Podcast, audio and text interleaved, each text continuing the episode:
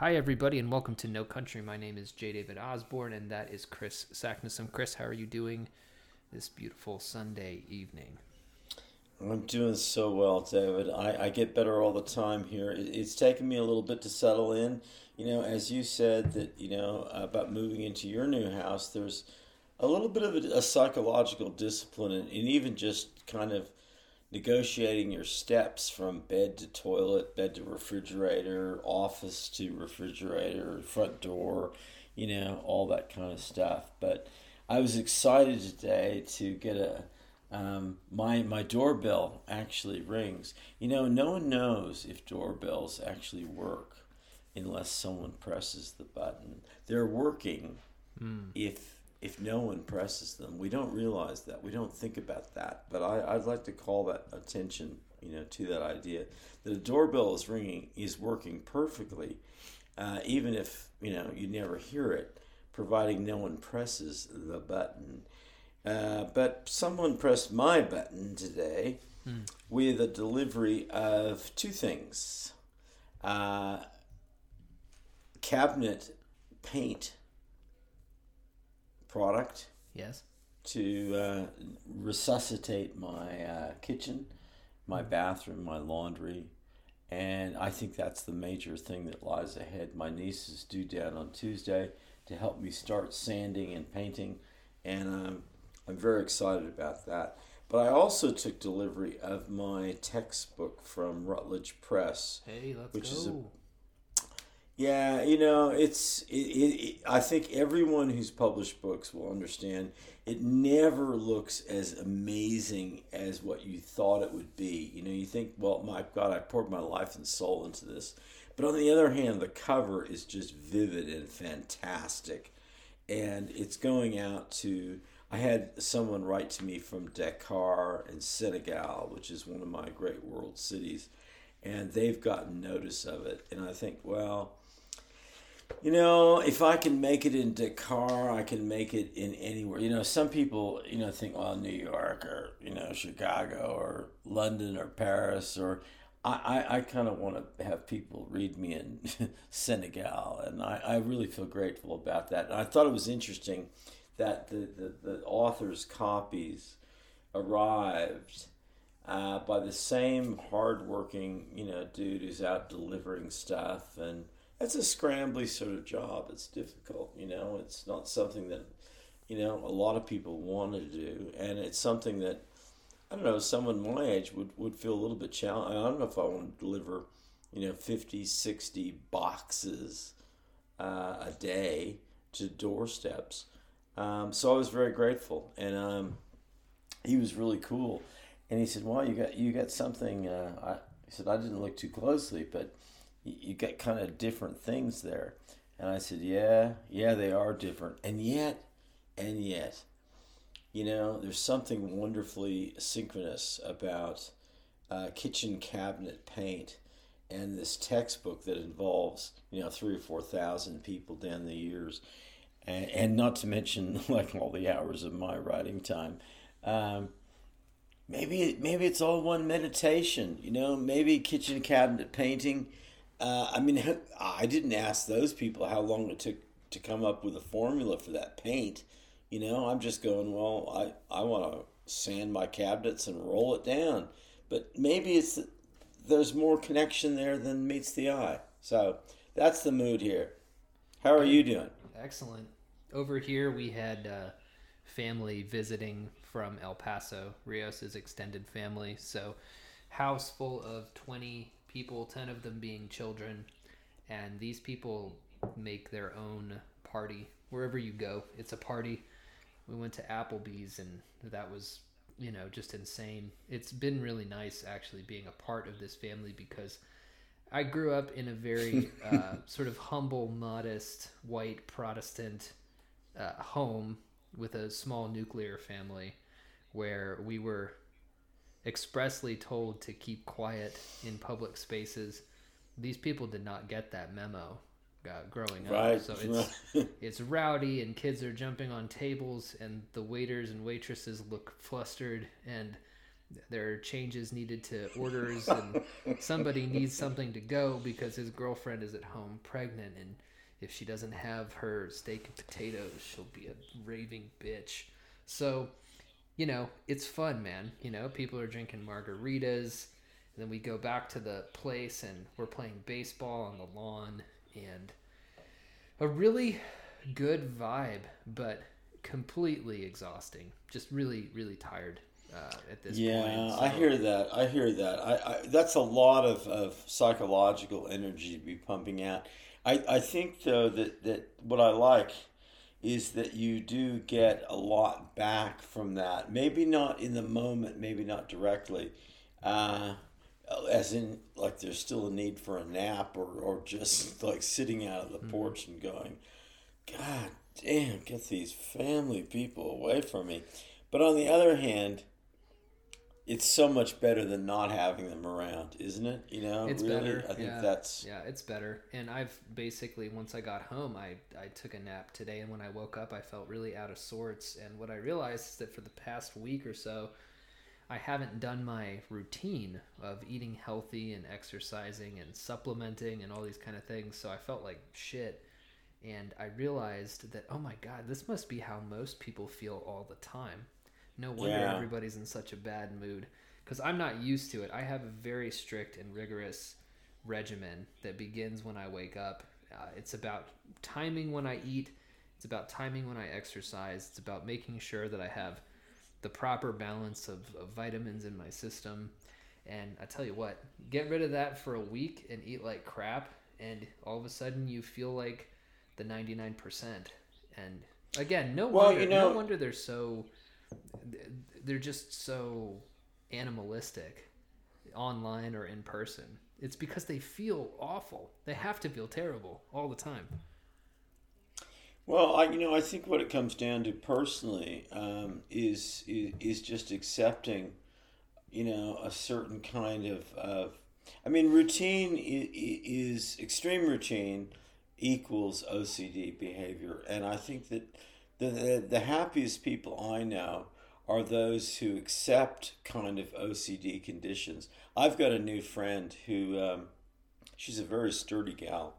Uh, she's Native American lesbian, and that kind of relieves a lot of, of, of pressure about stuff with our relationship. We can just, I don't know, just kind of enjoy each other's company. There's no pretense about, you know, something going forward. She's a field technician for the internet company and a telephone lines person. So she's out and about uh, during the week, too early for us to go hiking, but we can hike on, together on the weekends. And she does own a small motorboat. And but what I really enjoy about, and she's actually not a Native American from this part of the world, as in you know the Southwest traditions, which I actually know a fair bit about. Mm-hmm. It's kind of fun. She's from upstate New York and, and Virginia, so she actually appreciates some of the things I know about Native American culture here without it being awkward at all. Um, and I think the fact that she's lesbian helps, and she's very confident in her professional skills, and we just enjoy hanging out but we both are a little bit OCD in exactly the same ways, and it's it's kind of it's a relief, you know. You think, well, we know we we we went on a walk this morning, and we both came back to my place just to have a coffee on the porch, and uh, you know, we both washed our shoes off because they're gonna they're gonna dry out in the sun and the wind here pretty quickly, right? You know, right, right. It, it's not a big deal, and it was just like kind of like being a married couple in that sort of sense. And I think that just finding friendships, finding connection with people who are in the same groove, but support your routine because your routine is is very important. And and I, I encourage listeners to investigate the word routine because it, it, it, it has changed form and shape over the years and it certainly has different connotations. For some, you know, in some cases, contemporarily, it's you know seen as very very cool and good, you know, in a fitness or well being sort of sense. But on the other hand, when we think of it in terms of job or responsibilities or you know other things that are kind of imposed upon us, um, it, it takes on a very negative connotation. So I think what we need to look at is like appreciation of one's own routine. Who gets with that? Who doesn't? How much of our life can be shaped around those? Because we all need certain routines in other in, in order to function and deliver any value to you know our partners or you know little babies or students or, or business partners or whoever. Um, routine is, I think, a really crucial word in, in today's landscape because we have very negative connotations about it that are unfair. And then we know uh, that there are some very positive things about it. And uh, I guess the bottom line is that if, if we find people who support our routines, then we're able to deliver more back to them, you know? Yeah, right. That makes a lot of sense. Understanding people's different OCDs is really important. I learned this um, very quickly over this past weekend. This extended family are people who uh, are, is composed of people who I've lived around for a long time, so I, I know their personalities pretty well. But you know, you being around these people has really taught me uh, when to tighten up and when to loosen up. And I think that that kind of uh, tightening and loosening, this oscillating around other people's different forms of OCD or lack thereof, is really the whole social game, right? So, I mean, I just have kind of learned when X person says Y, I just ignore it uh, because I'm being baited, or you know, or it's just it's supposed to be a joke. It's supposed, you know, I've really learned. Uh, I had a very specific sense of humor until I, you know, sort of got to know extended members of this family, and I realized the different ways people joke. That got me thinking a lot about how people communicate on online, and I have this theory that that a lot of people, a lot of the time, aren't being entirely serious, but they're taken seriously by everybody who sort of pays attention to them. I don't know if you've noticed this, maybe on Facebook or Twitter or whatever but somebody will post something and you'll kind of get the joke and then there will be you know five or six comments on it about what a terrible person that that uh, original poster is because of something that they said. And you're like you, you didn't get that that was that they were kidding? So being able to interface with people in that way i think is very uh, it's very important well, you're ready for my Venn diagram. I know you love Venn diagrams as much as I do. I, I, am really starting to, to uh, formalize this as a workshop sort of principle. Uh, I mean, here's an idea, just just very informally, but I, I, I think it's, it could be taken very seriously. You know, you have uh, a wife in Rios, the mother of your child. There's a, an intimate relationship there that mm-hmm. is uh, culturally respected and kind of not really questioned. You know, you, you understand what's going on there. But if you do a little bit of Venn diagramming about the extended family, just do hers first. It's always easier to do someone else's than yours. Uh, you know, what does the relationship with her entail mm-hmm. in terms of other connections? You know and then you start doing some shading. I love pencil shading with venn diagrams. You know i'm right into that. I think that any kind of visualization you can give, yourself helps. Even the cruder the better actually. Uh, but you start looking at and you start thinking of like oh well there's this person here and there's you know and you start thinking about things a little bit and you realize that you know everything is a ripple in the pond. There is no one stone thrown in the water without, you know, some repercussions. There's just not, you know. And and we kind of have, have been taught through the media and advertising in recent times that somehow we can control and you know customize our, our telephone plan to meet our needs and only pay for what you need i mean liberty mutual insurance tells us that you know, all the time. Only pay for what you need. Well, anybody who's ever been in love with someone and, and they have a family that's still alive knows that that's not true. Yeah.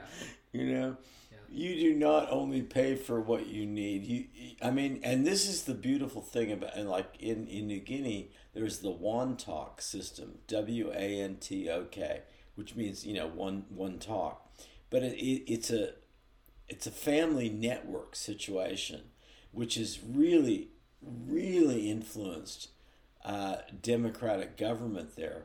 Because if someone gets a gig somewhere like you know the local police chief they're obligated by social commitment that goes back 10,000 years you know to help out their family. And any kind of idea of like well this is like what new government and new democracy and new you know no it doesn't really work. It's like no i'm i'm your brother-in-law. Mm-hmm. Yeah. I, I ran over that person's pig uh, but you're the police chief and and i i, I want to walk on that charge mm-hmm. you know? Mm-hmm. And that's the way it is. You know it's just it's it's blood is thicker than water, so to speak, in that sense. But blood is certainly certainly thicker than public policy, and I think it's interesting the idea of like, well, when you have an extended family, and and you're also looking at them uh, for support of of Gus. You're looking at them as like part of his life. You want him to have family, right? You don't want him to be out there all alone, some sort of little naked thing. So you're asking something from them as well. Um, I don't know. I, I look forward to how that goes. I think it's going to be exciting. And I think you're in a good position now, having been with Rios so long, that you that these aren't entirely new characters in in the repertoire. You know. Right. Yeah, I've seen a lot of them grow up. You know, a lot of people who I knew when they were kids have kids of their own that are playing with So there you go. So, uh, before we continue, Chris, can you give me my uh, imaginative challenge for the day? I can. I can. I'm going to give you a choice. I, I, I think we need to get back to some choices. Okay. But the focus still here is on uh, thinking in young terms. Um, I was out on my trail up to Red Mountain, which is, you know, pretty severe hiking. It's a 1,500 feet elevation sort of thing, which is, you know, not insubstantial. And uh, I heard, you know, there are, there are people walking past all the time. There are people doing the trail. And I, I heard an interesting exchange between a young boy, maybe six or seven, and his mother. And he asked a question that I think is really valid. Where did all the rocks come from? Mm-hmm. You know, and I, I thought to myself, you know, that's the kind of kid question that I want to support in, in people who are 35 and 45 and 55 and 65 and even the people who, you know, are, are dead. I want to encourage that kind of question. I want to encourage questioning from everyone because I think when you stop encouraging questions, uh, you are dead. Uh, I think that's a beautiful question in this part of the world. Well, for starters, I would ask, well, are there many rocks, really, or are there a few rocks? And is the sense of plurality kind of an illusion? Mm-hmm. I think that's a big question that could be asked.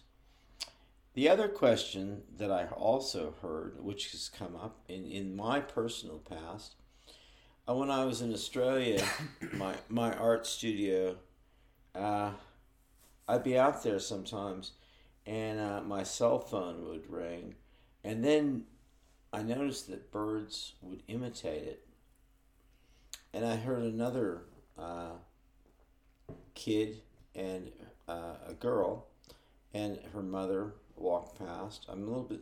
I wish the father had been involved in that. I'm a little concerned about that, but she asked, Why is that bird imitating a cell phone signal ring? And I thought, you know, I, I wonder those questions too. So I've got, you can choose between one of those two. But the imaginative challenge is how do we validate people's questions? My idea as a teacher is not to seek students who have the right answer. Mm-hmm. I hate that thinking. Mm-hmm. I want students who have more interesting questions. And I'm really pleased to say that our, our last episode of the book club uh, really demonstrated and performed that in, in just absolute fireworks color. I'm so excited about what uh, Nick and Mason came back with.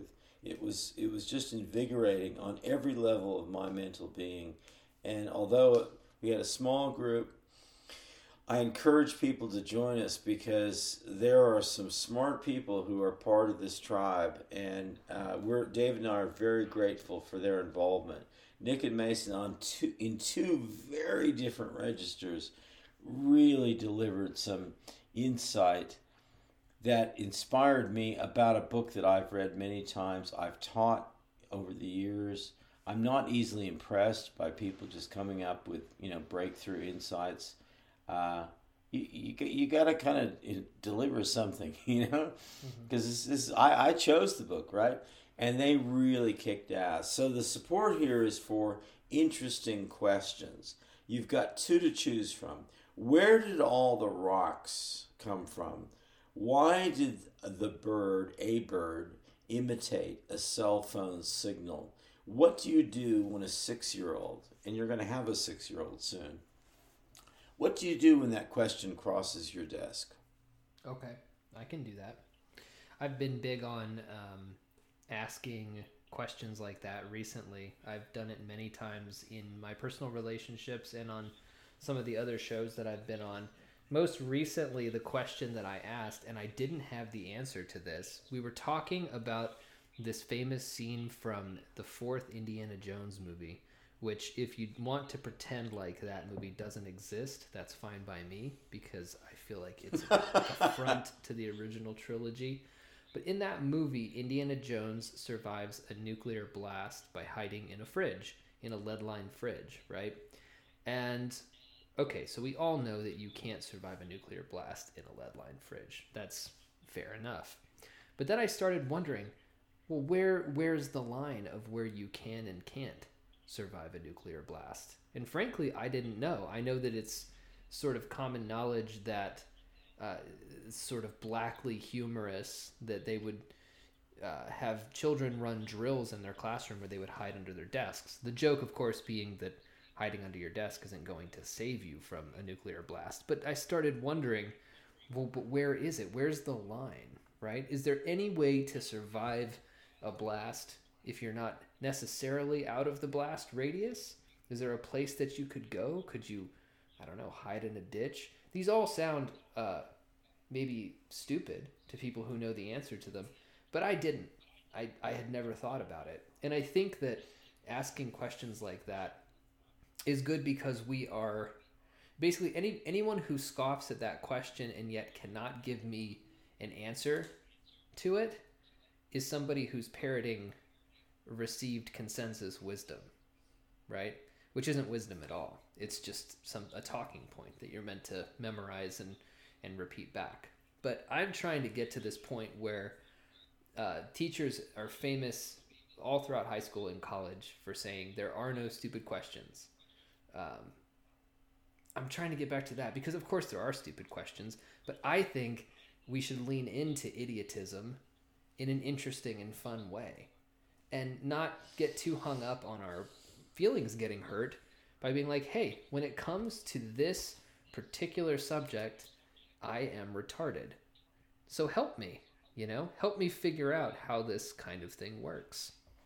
So I like this question a lot, and I'll, I'll give the well, I won't tell you which one I'm going to go with, but I'll give it some thought. Good. Okay. Well, I, I, I'm, I'm glad you like it. I, I don't think that, um, I can tell you honestly that academia today, in a professional business sense, the business of taking t- tuition money from students in return for certification, I, I don't believe that even the highest level schools, uh, Harvard, Oxford, Cambridge, um, all of all of the Ivy League schools, all of the private schools, and some of the best, um, you know, secondary sort of private schools. I, I don't think they do believe in the value of questions, and I, I think they do believe in having a right answer. I, I don't think they actually believe in anything other than, um, sadly, taking tuition money. So Mm-hmm. I, I'm grateful if, if you support that idea because when when that we when we are no longer alert to interesting questions,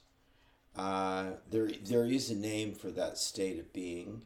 You know, we have there there are four, perhaps five states uh, of being in physics.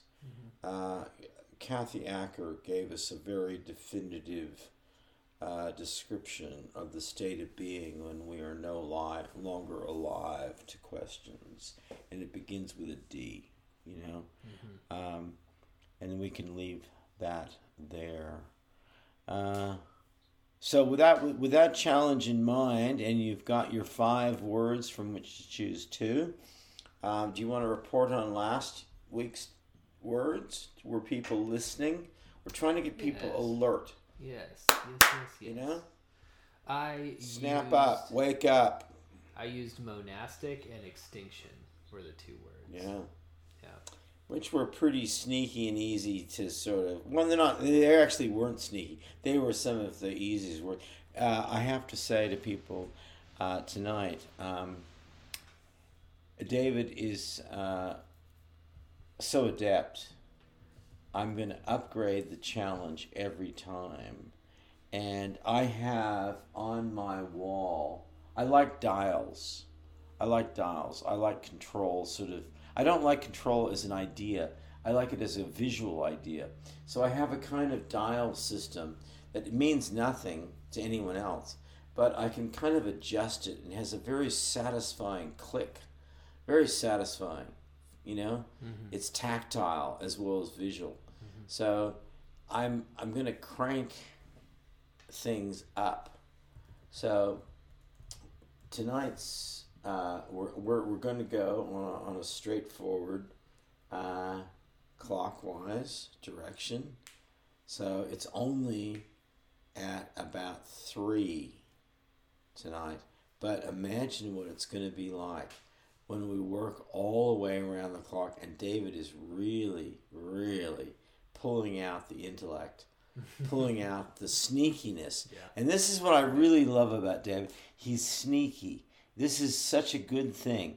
We've got to get back to sneakiness as being a good thing. Mm-hmm. It, it's it's very important. It's very important in sexual relationships and meeting people and lobbying for jobs and getting work and survival and and just just getting over in life.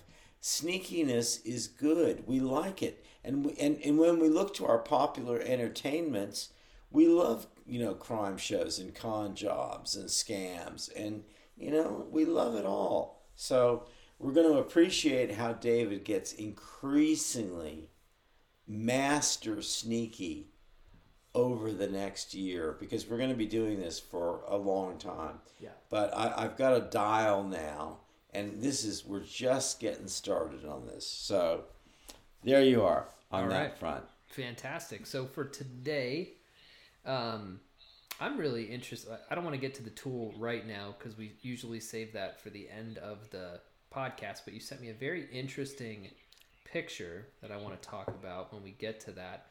Last time we were talking about coherence, specifically the William James idea of us being cats in a library, which is a fun and I think very insightful metaphor into our relationship to knowledge in general, of sort of being surrounded by things that we don't even have the language to talk about.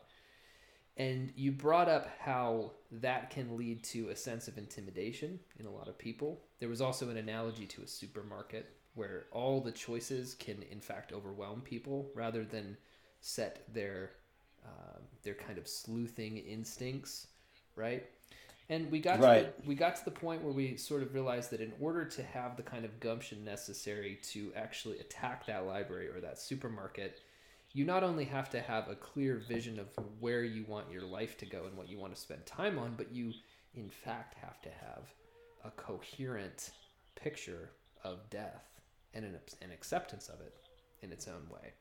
So, moving on from that initial conversation, which got a lot of really great feedback, I think that people really enjoyed the medicine in that particular discussion.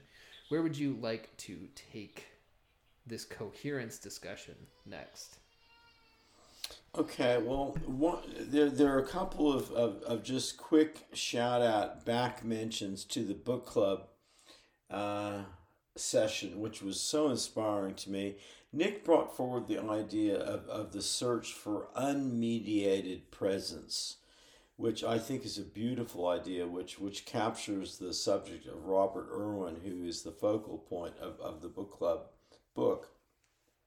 But the idea of unmediated presence, as in something that we can independently decide, and I, if we index that against our library and supermarket metaphors, we could say, well, is it viable? Is it valid to have a, a personal response to these information opportunity delivery systems that is completely independent of the coding and protocols that underlie them? And this would apply to anything. Uh, the other thing which Mason contributed, which I think is was really a, a kind of it was it was so humbly phrased, but it really smacked me around my ears. Is that to have an agenda it is not a bad thing necessarily. The question is, what is your agenda? The agenda idea of modern narrative media terminology is kind of been trivialized and, and negated and degraded. But to have a plan to have a structural idea is is not necessarily uh, a bad thing. The question is, well, what is your plan? What is your agenda? You know, let's look at that. Let's not dismiss it categorically in a Gilbert Ryle sense. Let's let's just say, okay, well, you know, this this is what we're talking about. Now let's look at the content of it. Let's get past that immediate structure. But here's a thought just to kind of come in from a tangential angle, which is sort of my theme for the, the, the, the tool coming up. I've been rereading Thor Heyerdahl, and I think people would know his work from. He was a, a, a, a true anthropologist, adventurer, writer who explored the idea that the Western Pacific was uh, inhabited from South America. And he did you know some very physical work in terms of uh, getting out on rafts, uh, Kon-Tiki, mm-hmm. uh, the Ra expeditions. I, I would say this ties in with the theme that Dave and I started on last time of something that he and I really agree with and support, which is kind of also not happening anymore. I frankly find it hard to believe that we could ever have a Thor Heyerdahl actually out on the water, mm-hmm. uh, the open Pacific or Indian Ocean, with funding from anyone, and then writing a great book. For people who haven't read his writing, I think he's one of the best writers uh, I've ever encountered in any field. But I would certainly put him up with anyone you could ever mention writing about adventure, nature, challenge, uh, Peter Matthiessen, Farley Mowat, uh, Annie Dillard, anyone. I mean, he's just a great writer. But he has a line in, in the first book, which I think is a beautiful thing. And actually, David got me thinking about this book. I, I kind of returned to it um, when Gus was in progress because uh, and his wife at the time, she left a London Economics School. You know, that's big time. That's like Harvard, that's like Cambridge or Oxford. She left a very conventional, successful life to, to be with him in the Marquesas Islands, which at the time was pretty hardcore wilderness, strangeness, pre hippie stuff, you know? I mean, that was really wild. And I, I think that love affair would be a beautiful thing to film. But in his book Fatuhiva, which is the name of one of the key islands in the Marquesas, which still remain, for people who don't know, uh, I, I think pretty wild, strange places. I mean, I, I, I don't know. I, I, I wouldn't want to break down there. I wouldn't want to Mm-hmm. have a heart attack there. If if you think that everything is satellite photographed and all the world is known, uh, well, maybe you should think about going there. Uh, you know, David writes about the Siberian tundra.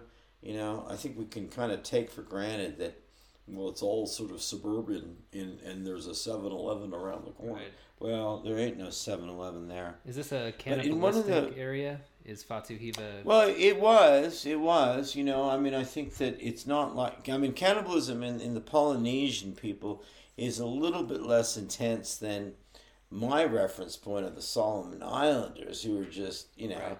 the Melanesian people are full. That they, they were unapologetic about it. cannibals. Uh, Mhm.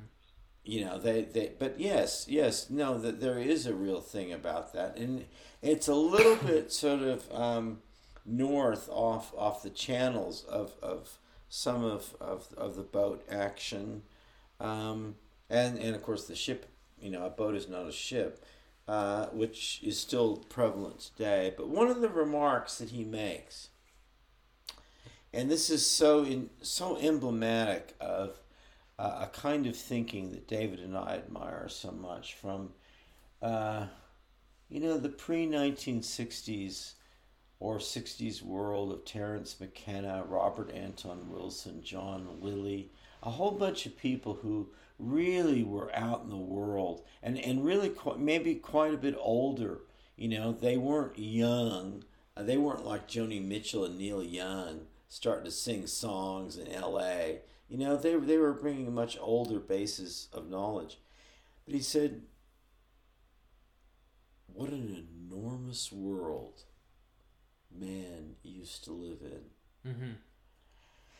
And David started off uh, our you know our discussion last time with with a, a proposal that one of the key points of coherence between his point of view and mine and across the years and my idea was hands across the years what what connects a few things what kind of coherence and co- and resonances are still in existence despite the age difference that we have. And his first gambit was uh, well, a respect for older ideas, indeed ancient ideas. So I wanted to float that idea 1st What an enormous world man used to live in. Uh, I, I, I can see an angle of agreement on that for sure. Uh, I can see an angle of attack. Uh, I've written about how uh, people in Fiji, I love this story. There's a thing about old men who could be lowered into the water and their testicles were supposed registers of tidal currents. Hmm. You know? Yeah. And I, I have actually written a piece of it, and I think to myself, you know, I don't really believe that. I think some old guy was about to get thrown out of the boat because he was old and couldn't row fast enough. And he pulled a fast one at the end because he was smarter than the younger guys. And he goes, Oh, actually, we need to go this way. And he created a whole dynasty of, of ball reading tidal masters. But I love that idea. But Yeah. the idea is I'm not sure if, if if people did live in bigger worlds or if people just lived more fully in extremely narrowly defined worlds. So, David, I'm going to throw that back to you uh, for a response. I like the idea that they lived in more narrowly defined worlds. However, I think that they lived in narrowly defined yet still heterogeneous worlds. I think that might be the key difference to where we are now because I think that there's a narrow uh, path to living that goes on right now, but it's so homogenous. Uh, globalization and the reach of things like the internet and healthcare being a big one, right? You know, once you get a doctor moving in who is able to, you know, deliver babies without the babies or the mothers dying at a much higher rate than it used to be, that is a an amazing medical accomplishment that should not be sneezed at.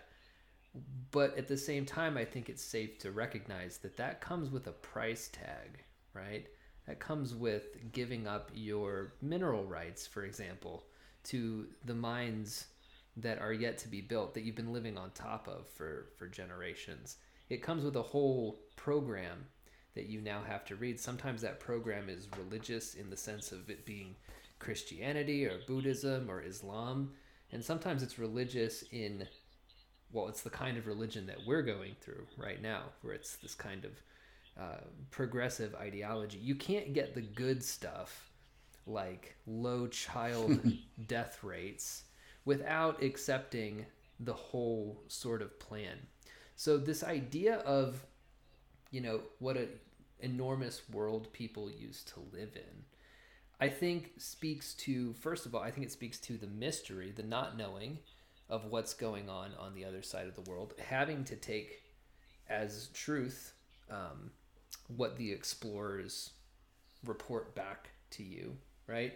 The not knowing in the sense of being able to fill that in imaginatively. I think that looking at the at, at, at the size of the world in terms of the space in which our imaginations are allowed to to get to work i think is absolutely true right i mean you'd look at maps and you'd see certain parts that aren't quite filled in and and there be dragons and i think it was a lot easier back at that point to like to actually imagine that there would be dragons there i had to very carefully say you know adjust how i said that so that i wasn't naming a, a current band that's just terrible that a lot of kids listen to now.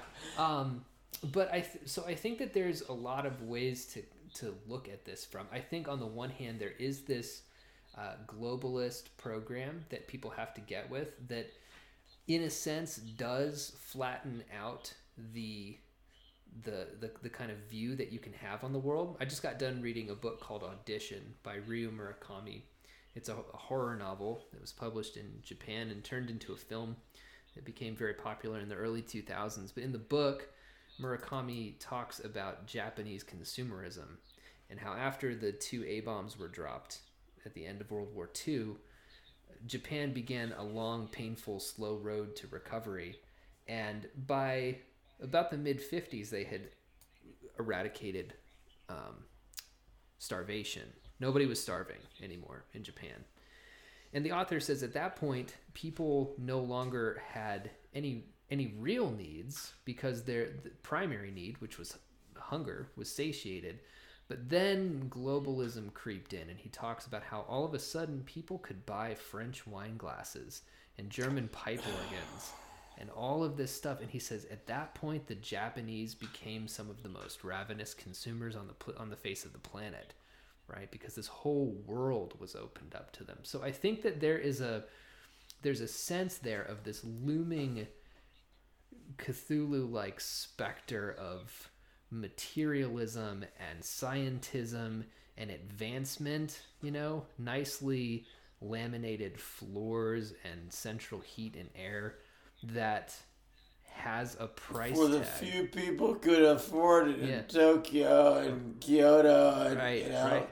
Moving more Yeah. right, moving more into like the '80s, right? Moving, moving into that. That's the progression of the program. That's the real progress that people are talking about.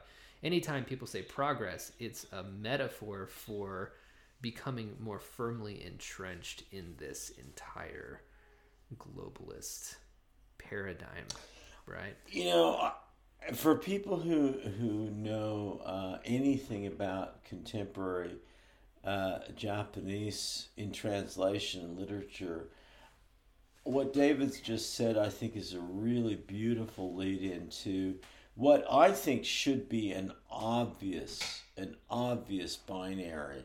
You know, we talk about trying to avoid binaries and break them up, but sometimes they're so damn helpful. You know, they really are ways to see things.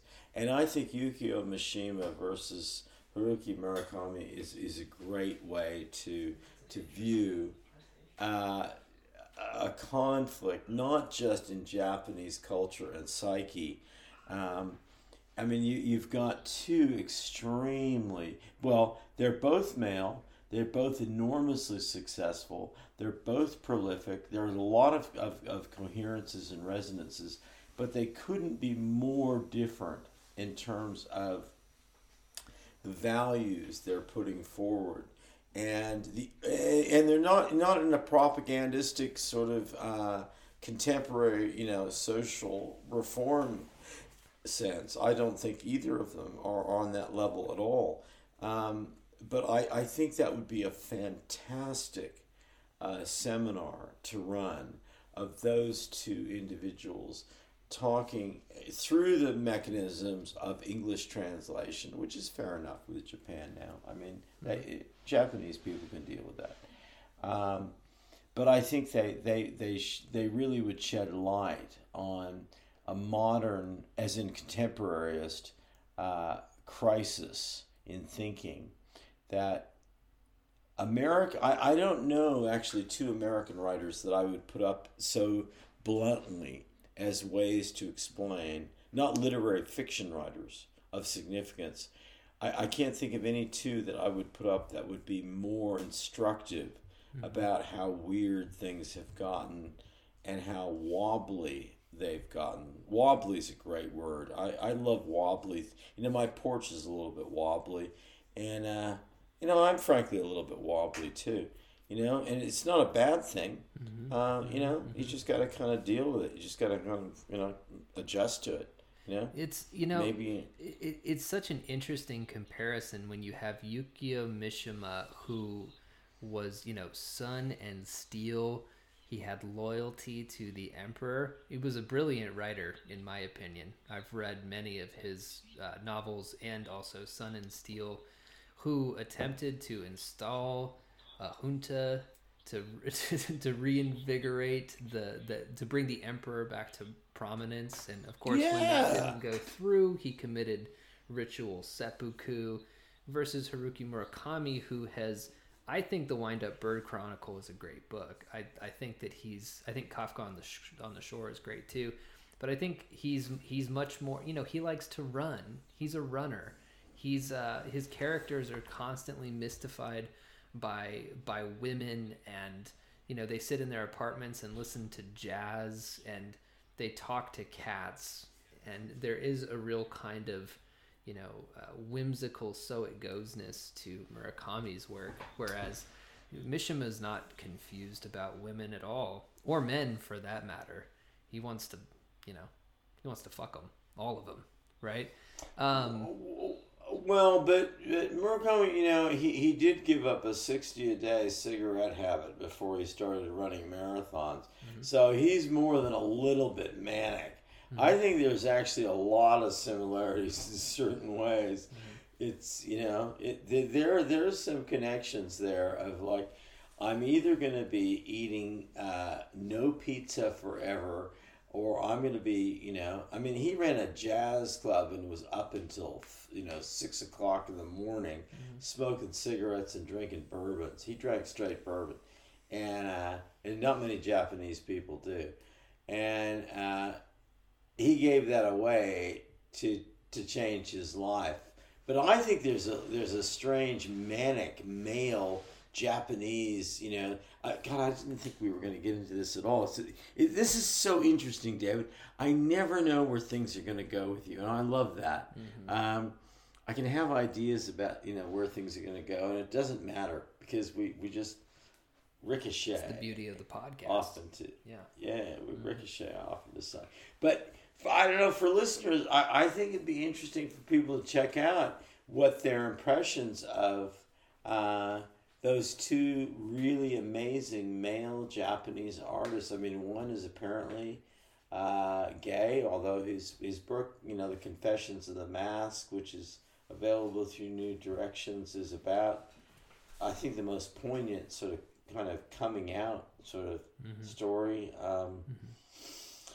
I, I mean, they're, they're just so different and yet so similar in many ways. I, I, I think it would be interesting to flesh that out. David, you and I could teach a really cool um, seminar on that, like a weekend sort of deal about those two crazy Yeah, and it would be a joy to go. writers. Yeah, it would be a joy to go back through the Wind Up Bird Chronicle and Sun and Steel, and with an eye towards a sort of comparative seminar. I think that would be really cool because I I think Mishima has been really interesting for his um, rise to prominence among small right wing movements in the U.S. recently. Right? I mean, you will see pictures at times. This isn't common, but you will see it of people who have uh, sort of Hitler memorabilia and Nazi flags, and then that really cool poster from Sun and Steel of Mishima holding a katana with his shirt off, and to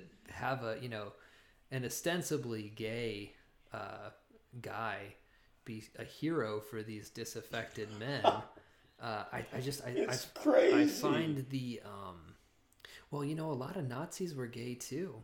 There was a big culture of homosexuality at the at the kind of the top ranks of the SS uh, that has been written about but isn't widely kind of acknowledged. There's a very homoerotic undercurrent to Nazism, but um, Well, I understand that. I understand that. I'm not sure that, uh, you know, I, I, I think what I the the frame I would place on this is that we are we are so hungry for symbolic connection that that ideologies will now seek out anything that you know conforms to what they think they can you know process as a view. Right. I mean, when I first discovered uh, his works, uh, I I just had no idea uh, of any political. I, I didn't understand his political point of view about the resuscitation of imperial Japan at all. I, I was dealing with more the sailor who fell from grace to the sea, forbidden colors, you know, things that were just more uh, tactile and erotic. And I Spring I Snow actually is read great too. Have you read Spring Snow? Yeah, well, that's part of the, the, the you know the tetralogy, I suppose. Right. Yeah. Um, and uh, I, I I kind of it was the only t- actually to be honest, the first time I realized that he um, was gay, and I think that, that more formally, I, I think he should be called bisexual because he had a lot of relationships with women and some beautiful women. Um, was a, a, a, a recommendation from Truman Capote about how important he was and that he should be, you know, he should win a Nobel Prize. Um, and I hadn't read Confessions of a Mask by that point, but I mean, I, I don't know. I mean, I think that he's just my, my the, the the final takeout for him is that I don't know. I think he was not forty five uh, when he committed He- yeah. ritual He was he was 45. Yeah. Mm-hmm. and he'd produced an enormous amount of work that I find just fa- fascinating, and I, I think it's absolutely exciting that we got off on this path of two great Japanese writers when I had no Mm-hmm. no intention of thinking about that at all. So you're you're my favorite distraction, David. I mean, I don't know where we are politically or whatever, but I was uh, Um, I was I was tasked from uh, World Literature Today with reviewing a book on Mishima called Aesthetic Terrorist, which is also besides being a really cool name, uh, a really cool title, I should say, is a really interesting look at Mishima's work, and it it really uses the ritual suicide as a kind of focal point for his whole thing, his aesthetics, his you know when you said that Mishima is bisexual, it's it's interesting because he did have relationships with women. Um, his attraction to men is interesting and complex because he it's almost just an attraction to the male form rather than because he was very self-obsessed with his body right. Right. if you read sun and steel there are uh, some of the most erotic and loving passages about his own muscles that, that i think i've ever read you know about anybody else you know? He just he really liked that uh, aesthetic form. Um yeah this has been a, f- a really awesome tangent but what do you think about the um about this idea of uh, kind of what we were talking about in terms of the world being big because there there wasn't quite this uh, this globalizing program in place. Well, uh, here's what I wrote down in thinking about this, uh, and I'm thinking about this for my next book, which is kind of emerging as something that is actually under contract. So I've got to kind of get my thinking a little bit, you know, focused because you know when people you know pledge a certain amount of money, they kind of want a little focus, huh? You know, um, and I wrote down this values, values, values, values. Don't go out of fashion fully, but protocols and formats do. The problem is that at some undetermined point in the fairly recent past, we have lost the habit and now the capability of seeing the freight of values that protocols carry, embody, or express.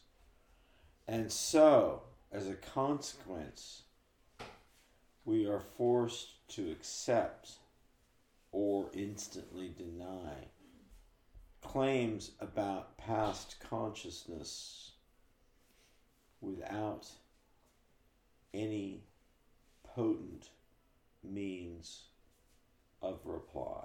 Mm-hmm. No, that's that's great, and it's right along the same path, right? I mean, it's right, right along the same lines of what we're talking about. This system of protocols, uh, it doesn't retroactively get rid of core principles, or as you use the term, values. I like the word values as well, but it's I'm hearing getting lost in the sauce, so to speak, of protocols mm-hmm. and structure, and I feel like it ties in very nicely with what I'm talking about too. It's a program, right? Programs are full of protocols, so I do like that. Well, you know, there's an expression which I learned in Australia, but I think it's very common in all world English thing. Same cat, different whiskers, and it it, it, it, it you know speaks to our desire to see continuity, and continuity is not coherence. Mm-hmm. Dave and I are going to prosecute that idea. Continuity is a good thing.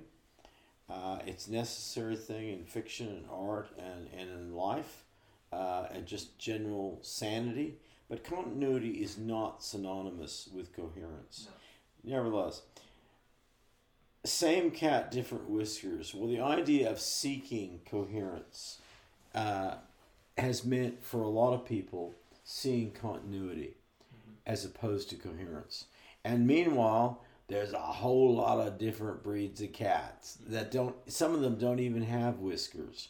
So a whole lot of things have emerged under the umbrella, not of grand values, which have not changed.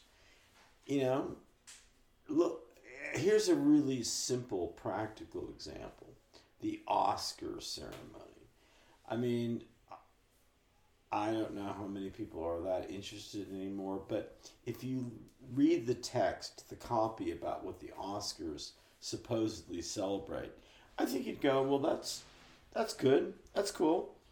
Yeah, I, I don't have a problem with that. But the format, the format, the programming, the protocols are tired to the point of exhaustion. Mm-hmm. And they have then in turn changed the values. You can have a great design for a building or a house, mm-hmm. just just your ordinary house. Mm-hmm. But if things start to rot within it, you know, if there's not an upkeep, I, I've just moved into a house that was, you know, vacant for, I don't know, maybe a year. And I'm realizing how many things that, you know, need to be resuscitated and also completely replaced. You know, there's no there's no way around it. You can't just rebuild the girl from the ground up. You gotta no, I need a new girl. This isn't working. I need, you know, this isn't working here. It's not going to be functional. Right. And I think that we underestimate and have underestimated. My view is I think this started post war with the rise of the management business associate, you know, the MBA programs, Mm-hmm. a kind of bureaucratic uh, idea that you could train people to be managers, and we could train people in protocol and form and format, and it was independent of real knowledge and depth of uh, real understanding of a business.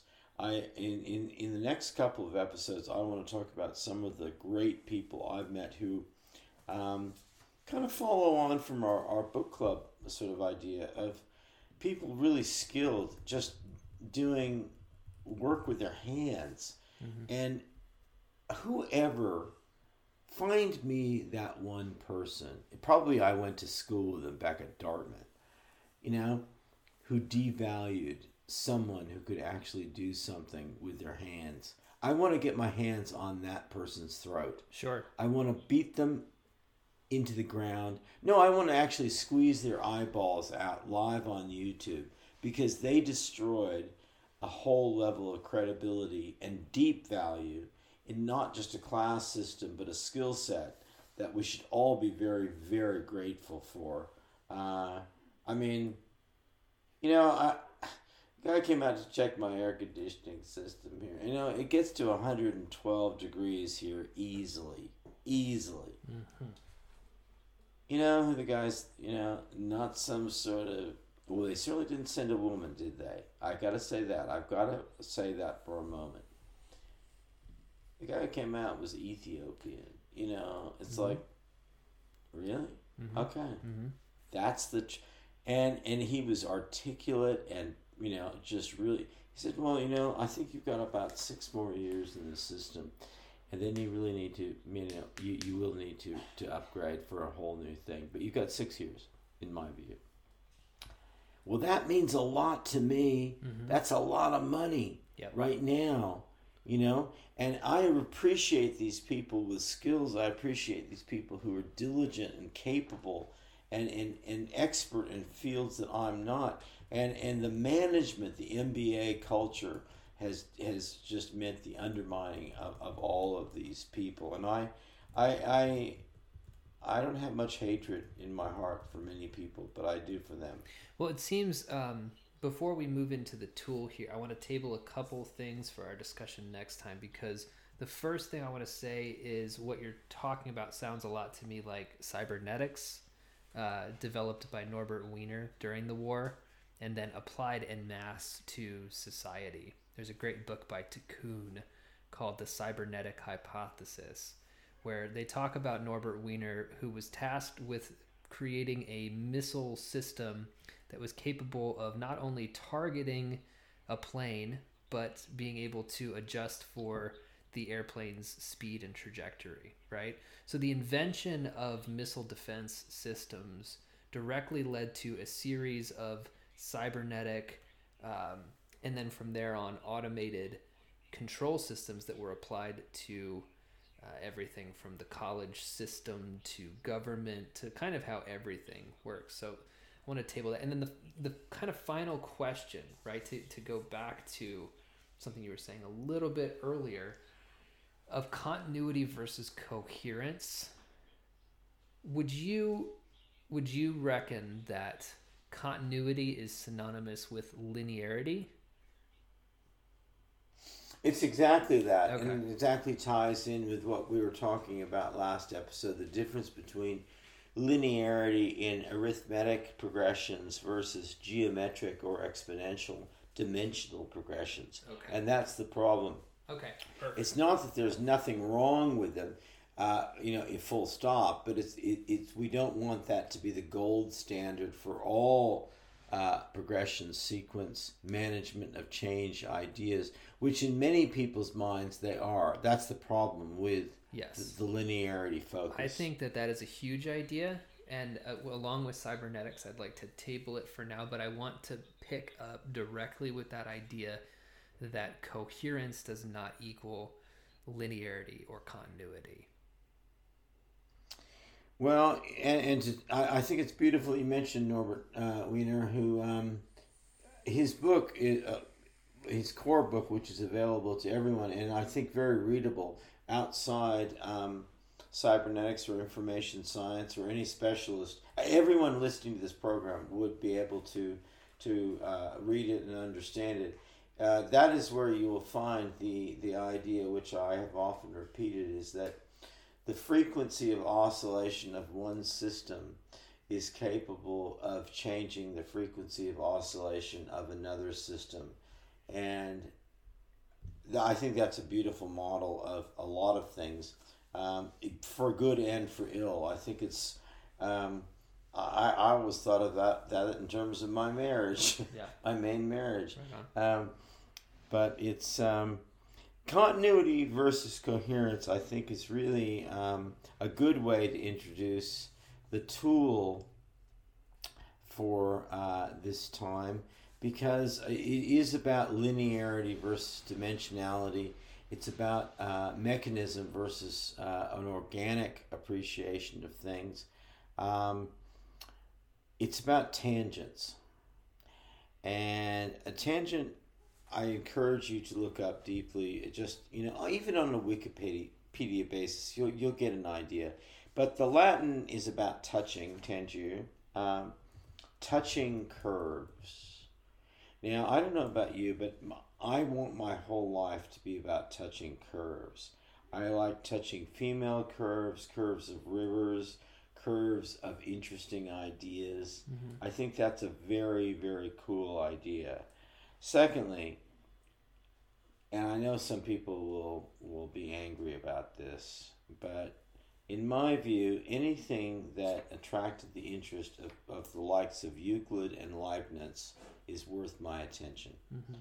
You know, I mean, I, I don't think we have to glorify Western culture to get with some of the cool things that it did.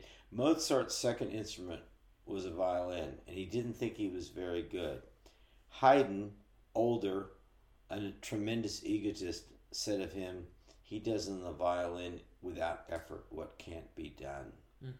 We need to have some humility again about these people. Miles Davis was asked, Are you a good musician? He said, Well, Vernon Wells, my music teacher in high school, thinks I was okay. And, you know, Dizzy Gillespie hired me. You know, we need to remember that the great people who have created our culture actually had an enormous amount of humility uh, about what they were doing in their own lives. But tangents, think about uh, there.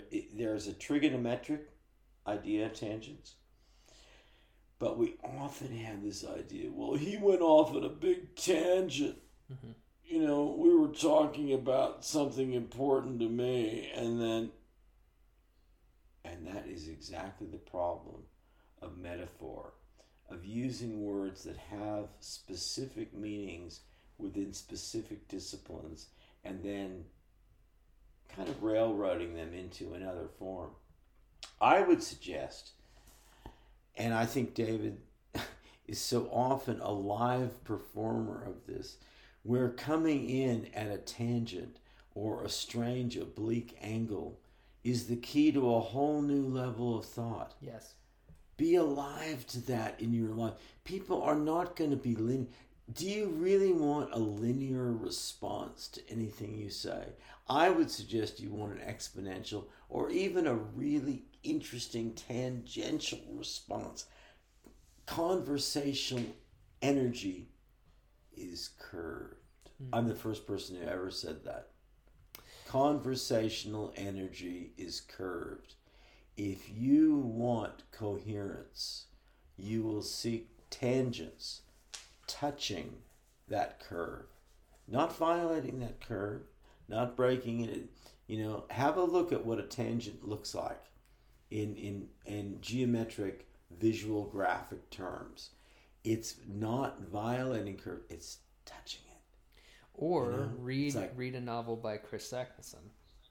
Because your novels Well, are thank you. highly tangential in a way that is really unmatched. I think that literature in general is a tangential art form. I think it doesn't matter if you're a maximalist or a minimalist. I think that the real good stuff, the sauce of books, is in the tangents, and your sentences go on tangents. Your your paragraphs go on tangents. Reverend America is one of the most tangential books that I can remember, and also one of the most. Is that in print?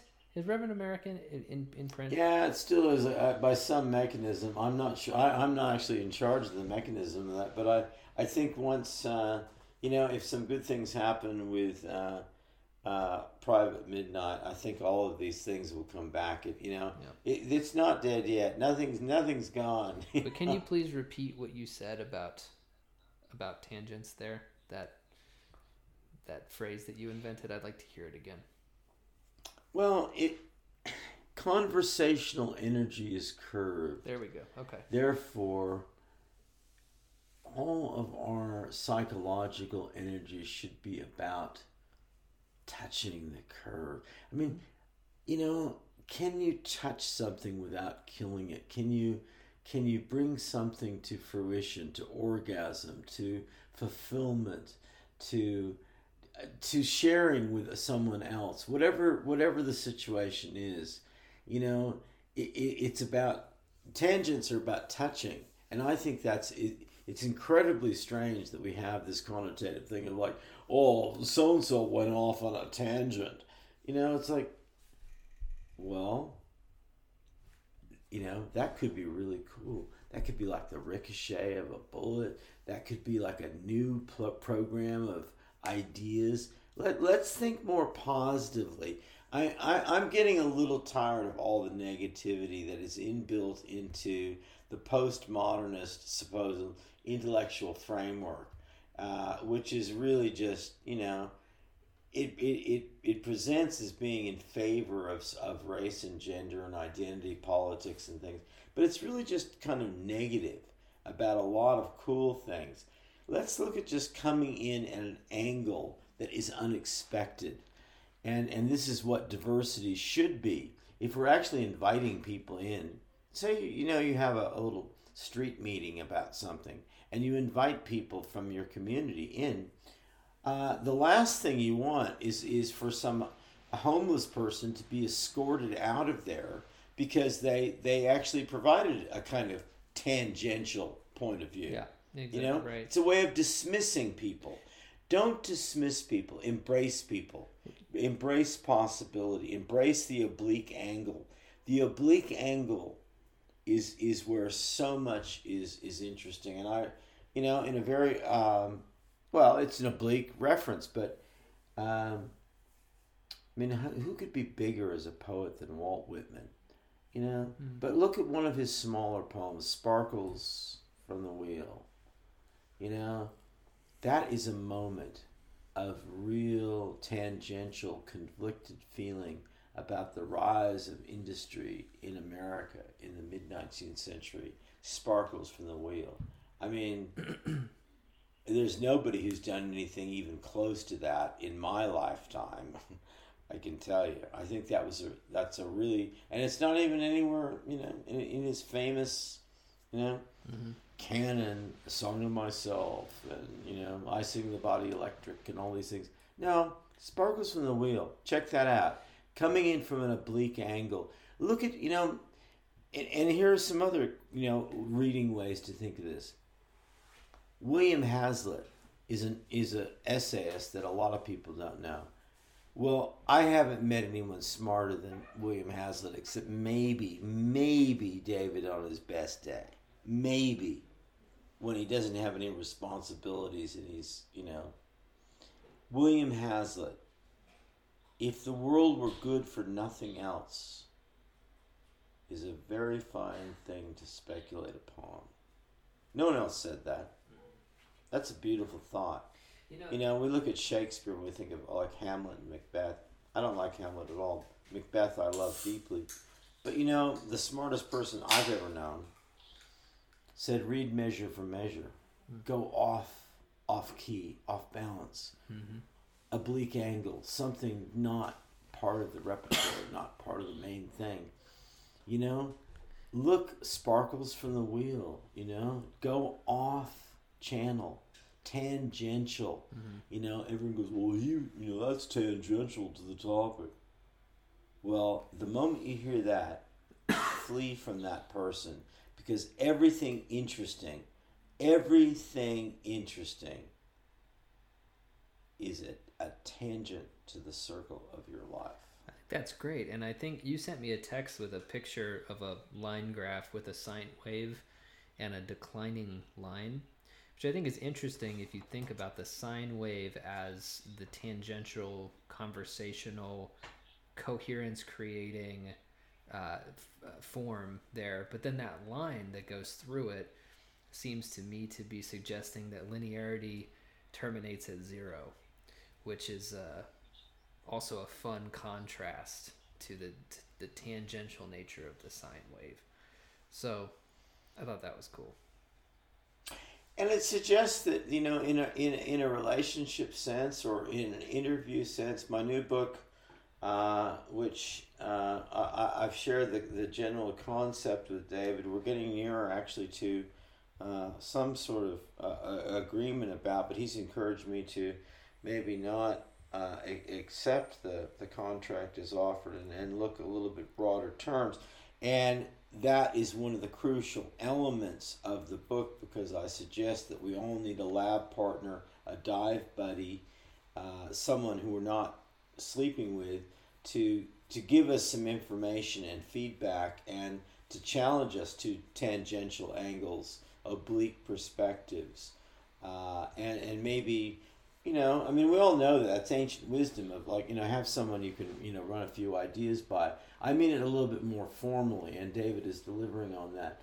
But I think that that one of the things is is don't lock into any kind of linearity without running it by the smartest person that you know. Yeah. Right. Just think of that as a simple idea. I mean, doesn't that sound like that's like my roofer? You know, the guy who just you know was was on my roof with a big beard. He can understand that. He's right down with that. Don't don't do anything until you talk. You know, until you talk to Bud or or David or whoever it is. You know, just you know, don't do anything till you hear from me, as the old song says. Mm-hmm. You know, mm-hmm. just well, channel things out a little bit. Well, I uh, I would like to uh, qu- kind of quickly move into the challenge that you gave me. Yeah, let's hear it, David. So I, of, let's, of course, I'm, I'm, I'm going to send you back to school a few more times, but this was a good one, I think, of really kind of a, I don't know, I, I, I think with Gus growing up and, and, and you heading into your, I don't know, I guess it's you know I guess the truth is it's your mid thirties, man. Um, trying to keep you young, trying to keep you kid wise. So hit us up with what your response was on those two choices. Just to remind people, I gave David a choice between two kid remarks that I've heard recently in real time. Where did all these rocks come from? Kids walking, kid walking with a mom in back of my house, and then an obvious moment where a, a bird, probably a mockingbird, uh, I- imitated my cell phone signal, which is something I, I, have had experience. I've had experience with in Australia and New Guinea. And uh, a young girl, in this case, asked about, well, why does the bird do that? So we gave David two choices. Here's his response. So I would go with the bird, the the bird example. Um, it's the most interesting one to me because I think it gives an opportunity for uh, a discussion about perspectivism. And if the question posed to me was why does a bird imitate a cell phone ring, my question back would be what do you think a bird thinks a cell phone ring is? And I think that would get the wheels beginning to turn. I think the next question would be why do birds make noise at all? What's the purpose of a bird attempting to is it attempting to communicate or is it doing something cool? Is it is it actually performing a kind of art in its own way? Does a bird make noises because it likes the sound of the noises that it makes right? And i think that would open up a really interesting conversation of you know is this an example of you know a kid in philadelphia uh, hearing you know, Rick James on the radio and recording it on a tape deck and playing it back and then rapping over it, right? Is that what the bird's doing? Is it sampling the sound of the phone? Or, you know, is it a more, in my opinion, kind of boring explanation of, you know, well, the bird thinks it's another bird and it's trying to communicate with a stranger, right? The bird's having a close encounter of the third kind with an iPhone 13.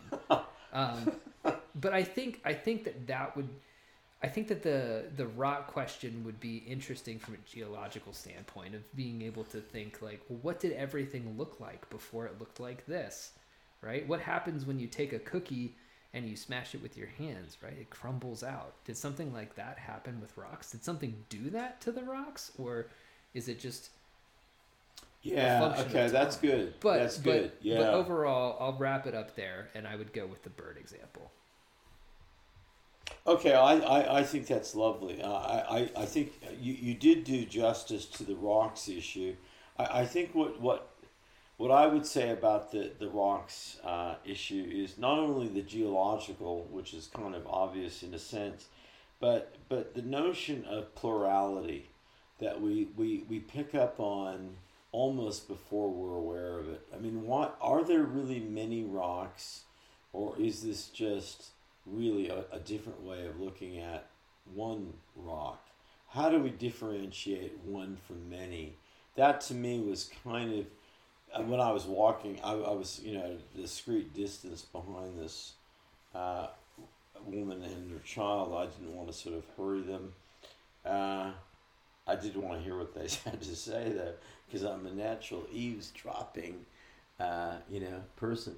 Uh, so I, I- did want to know about that. I think that, that that question of when we learn plurality versus singularity, which is one of the great philosophical questions there can be. I mentioned last night, you know, the Greeks asked two, the Greek proto scientists, philosophers, I should say, asked two great questions. Is the world one thing or many? And is change real or is that an illusion? Um, so, are there many rocks really, or, or really is it? Should we talk about rock? Mm-hmm. Um, That's a good one, yeah. but I like love that. your- yeah. I love your focus on the cell phone because that's that's to me. I think. Um, oh, I think that's just the most astute uh, thing in terms of teaching and learning. And I'm I'm, I'm honestly, you know, testing and probing and you know, kind of uh, festering you about your your your teaching capability because I think you're naturally a great teacher, and I also, it's kind of this I don't know, weird, uh, you know, secondary metaphysical sort of Godfather sort of, you know, other presence in Gus's life. I I, I want to always just be. Uh, festering you to be to be the great teacher that you can be that way because you are a naturally good teacher. Not everyone is, and there are a few deciding points about that. Um, I and I, I want to call attention to what defines that because I want to be more and more programmatic and specific in my life and, in my communications. David's first uh, answer uh, what, what was a question back. Now that is a beautiful rhetorical sort of uh, point of view. Uh, it can be a, a gimmick in certain hands. It can be like, well, what do you mean by that? You know, it's like that's not what he asked. That's not what he asked. He asked a legitimate question in the terms of the legitimate question raised. So I want people to think about the legitimacy of questions, tonality, how how respectful of questions coming at you are. You first of all have to catch the ball catch the ball. That that's a really good starting point. and then if you want to throw the ball back with some speed on it, maybe you should think about where what direction the ball came from. You know, maybe you should think about a little bit what would be a respectful throw back that would say game on. Game on is such a great thing. You know, you look at animals, you look at dogs going, yeah, look, let's play you know and and humans lose this they're all so afraid of being challenged and you know confronted it's just all this like, no, I can't compete. No, please. I don't want to play a game. I might lose. You know, don't have that attitude. If you have that attitude, just give it up. You know, if you're under the age of 25, for certain, give it up. But if you're under the age of, of death, give it up. Have some fun with questions, but know how to tonally open things up. What what what was the other thing that David did? I'm not going to tell you because I I have a really good memory. yeah, that that's the subject of my next book. I'm not going to just give you that answer. I want you to actually play it back if you need to. Uh, you know, that's okay. It's okay to play things back, but I'm not going to hand you the answer to what was interesting about the response. I think I've said that there was the the initial reaction was to ask a question that deepened the game, deepening the game. Can you imagine anything more fun than that? I mean, can you imagine being out on a first date? You're really, you know, something has gone wrong in your life. You're, you know, you're alone suddenly, and you meet someone, and you think, "Oh my God, this is just going to be terrible," and suddenly they deepen the game. They you hear the click, you hear the click. You know what a click is? You know, it's like if you ever stolen cars, you know what the click is. If you've ever done a lot of things, you know what the click is. There's an important element there of opening up the field of possibility. What if we all took on that responsibility in every interaction, however small? You could be at the Albertsons supermarket talking to some fat bearded dude who hates being there. What if you said, "Look, my my gig here is to open up something. It might only last 25 seconds. I don't want to be here forever. I want to load my stuff into the car because it's, you know, it's refrigeration, you know, necessary. But just think about that. I encourage people to, to look back at David's response about that in terms of, first of all, a questioning response, which is not just the bat the ball back rhetorical, well, what do you mean by that? You know, or, or some sort of simple deflection, kind of, just kind of a really ugly judo move that's not really very cool to to a genuine teacherly idea of like, well, let's pursue this. Let's pursue this together. You know, there is that possibility. What happens if we, yeah, what happens if we're stumbling along some sort of stupid path, talking about something that, that is completely foolish, but we're doing it together? You know, maybe, you know, that becomes like a, a, a trivia category. And maybe if we're really good at it, it becomes a whole new angle on popular culture. And maybe it becomes something that we build together as a relationship idea. And maybe then we start collecting things and we start actually making money because we're experts in that field. You know, mm-hmm. never underestimate the, the, the value of starting with a sincere question. Just be sincere. Jack Kerouac said, I want to be sincere. You know? And he's laughed at by a lot of people or dismissed by a lot of people. But I think he was a great prose stylist, and I think he was an honest uh, writer, and I think he was grown up enough, although he may not have been grown up enough for some people's taste. Uh, I think we should all be grown up enough to be sincere, to be open, to ask honest questions. I mean, what could be more enticing than someone who comes to you sort of open handed asking a, a legitimate question? Mm-hmm. Absolutely. I love that. That's great. How about you take us out on a tip and a dream? Okay, well, I'm going to get back to ground level. You know, and I think a lot of people can understand this. I, I've moved into uh, a manufactured home, and if you want to call it a mobile home or a trailer, you know, I'm not going to fight you about that anymore. You you walk into my house and you, yeah, it, it, it ain't no mobile home or trailer. But I don't care if that's the way you want to think about it. I like that. and my neighbors do too. We live in the, one of the most beautiful and expensive trailer parks in southern Nevada, so I, am all fine with that now. But I needed to. Uh, I need to replace my washer and dryer. You know, the, the hard thing is when you move into a place that's been vacant for some time. You know, it's getting clean, cleaning the place. You know, yeah, it, it, it's a deal, and and getting yourself clean. You know, you want to be clean in bed. You know, I mean that's really important. So I decided I I really had to get a new washer and dryer. There were these you know old beige coffee cream things from 1983, which even at my age that seems like a long time ago. They weren't using water well, they weren't using energy well, they weren't working. So I went to shop around, and um, but I am living in a manufactured home, which some people, you know, hoity-toity people one might say is a mobile home. I don't know how mobile it could possibly be, uh, but I thought, well, I don't want to like really get you know too crazy here. And I thought I looked around though at every at all the options. I looked all around all these great European brands, and I'd represented Bosch, you know, one of the largest um, private companies in the world in the past as an advertising agent. And I looked at their product, and I looked at all these things, and I thought, you know, I I frankly don't understand some of this stuff.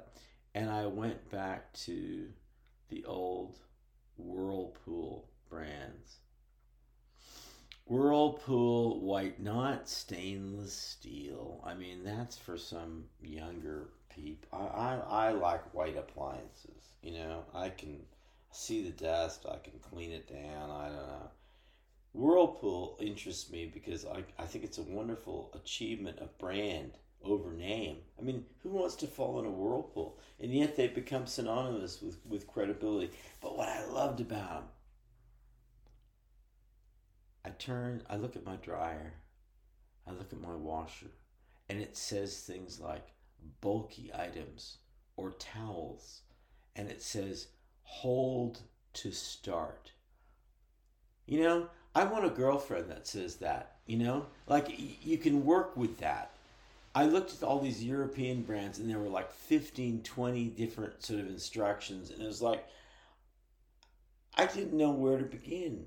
And I realized now, I got to accept I'm old school. I, I, I'm a Whirlpool guy.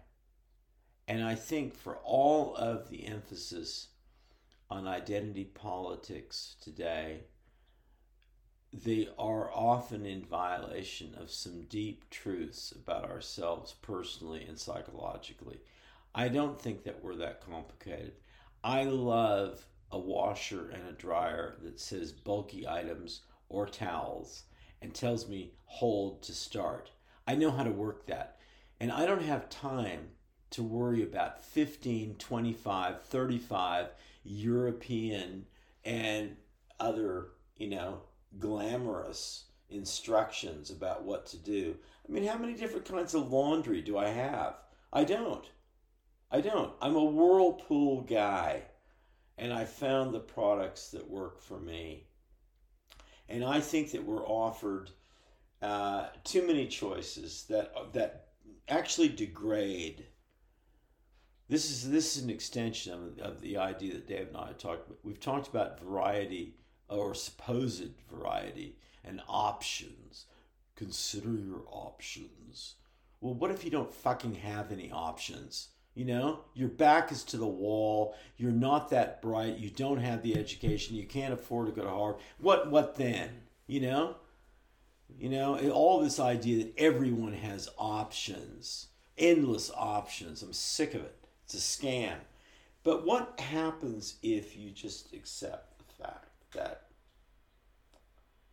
I like a really nice smelling sheet that I can put on my bed without a worry and I want my machine to function and not spend too much water and I want things kind of simple. You know? Mm-hmm. What happens then? You know, and that's what people really want. They want things just to work. They want things to work intuitively. Bulky items, towels. Are you wa- Are you washing a rug? Imagine something like all the fancy things we're going. Well, like these, like how much weight is it? I don't know how much weight something. I'm not going to weigh a throw rug from my hallway to put in there. I, you know, like it's a bulky item. You know, let's get some things intuitive. Let's get things clean. Let's get some things on the bed. Let's get more happening in the bed. You know, that's what I'm concerned about. I want more things happening in my bed. I don't want to have to worry about all this laundry stuff. So, my tip is accept who you are in identity terms and refuse all identity politics and all the complications of marketing options that are offered. I'm old school. I'm a Whirlpool white appliance guy, you know, and that means something about my age, maybe something about my mechanical, you know, inclination, something about my tech savvy, something about my income, you know. Yeah, all right, well, fair enough. I just want something that works, you know, mm-hmm. and you do too, whatever your level is. Yeah. Dream time. Okay. Well, this is interesting because I've now I've I, last time I, I was you know so comfortable in my bed I wasn't I didn't have a dream.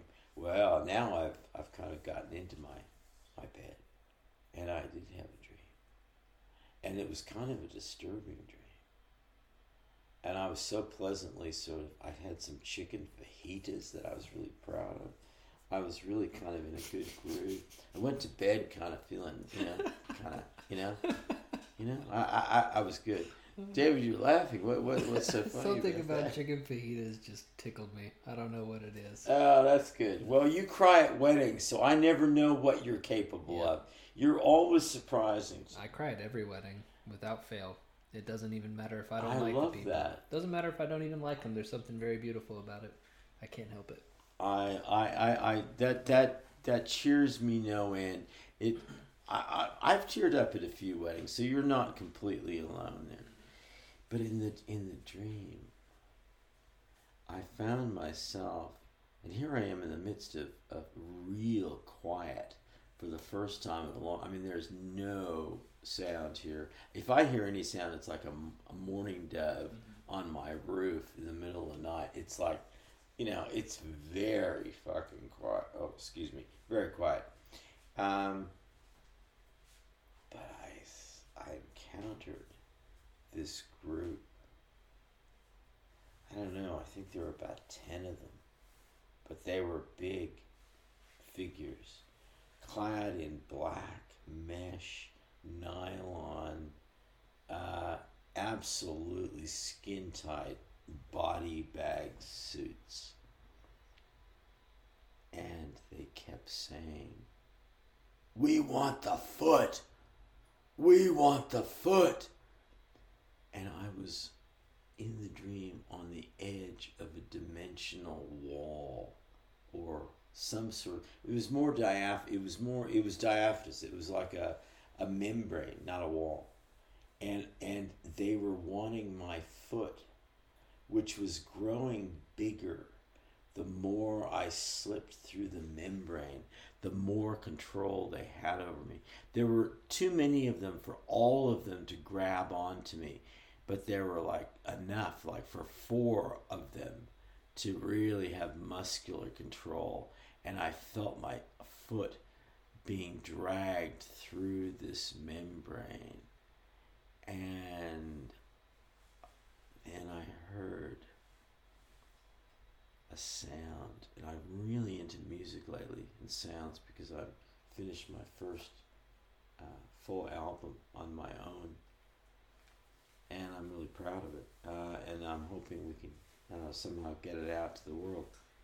But I heard this sound, and it wasn't percussion, and it wasn't any kind of instrumentation I could really put my finger on. But I thought, oh my God, that's a rip in the membrane. Hmm. Mm-hmm. And I've got to fight back. Mm.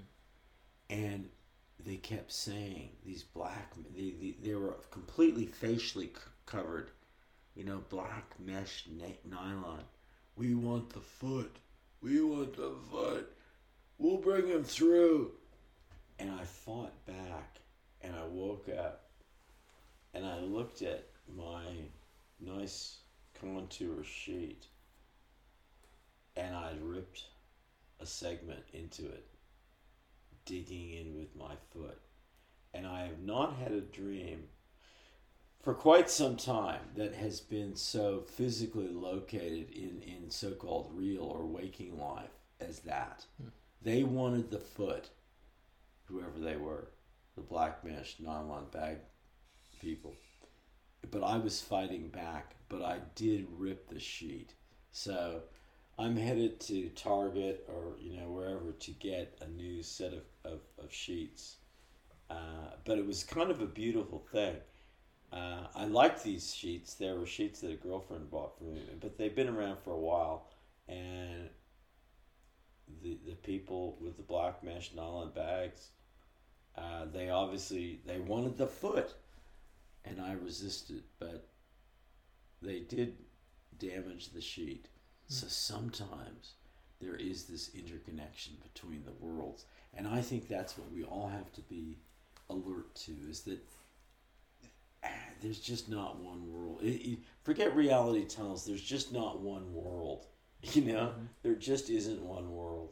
There are many creatures, many beings, many entities, many ideas, and as Ulysses S. Grant said, many motivations.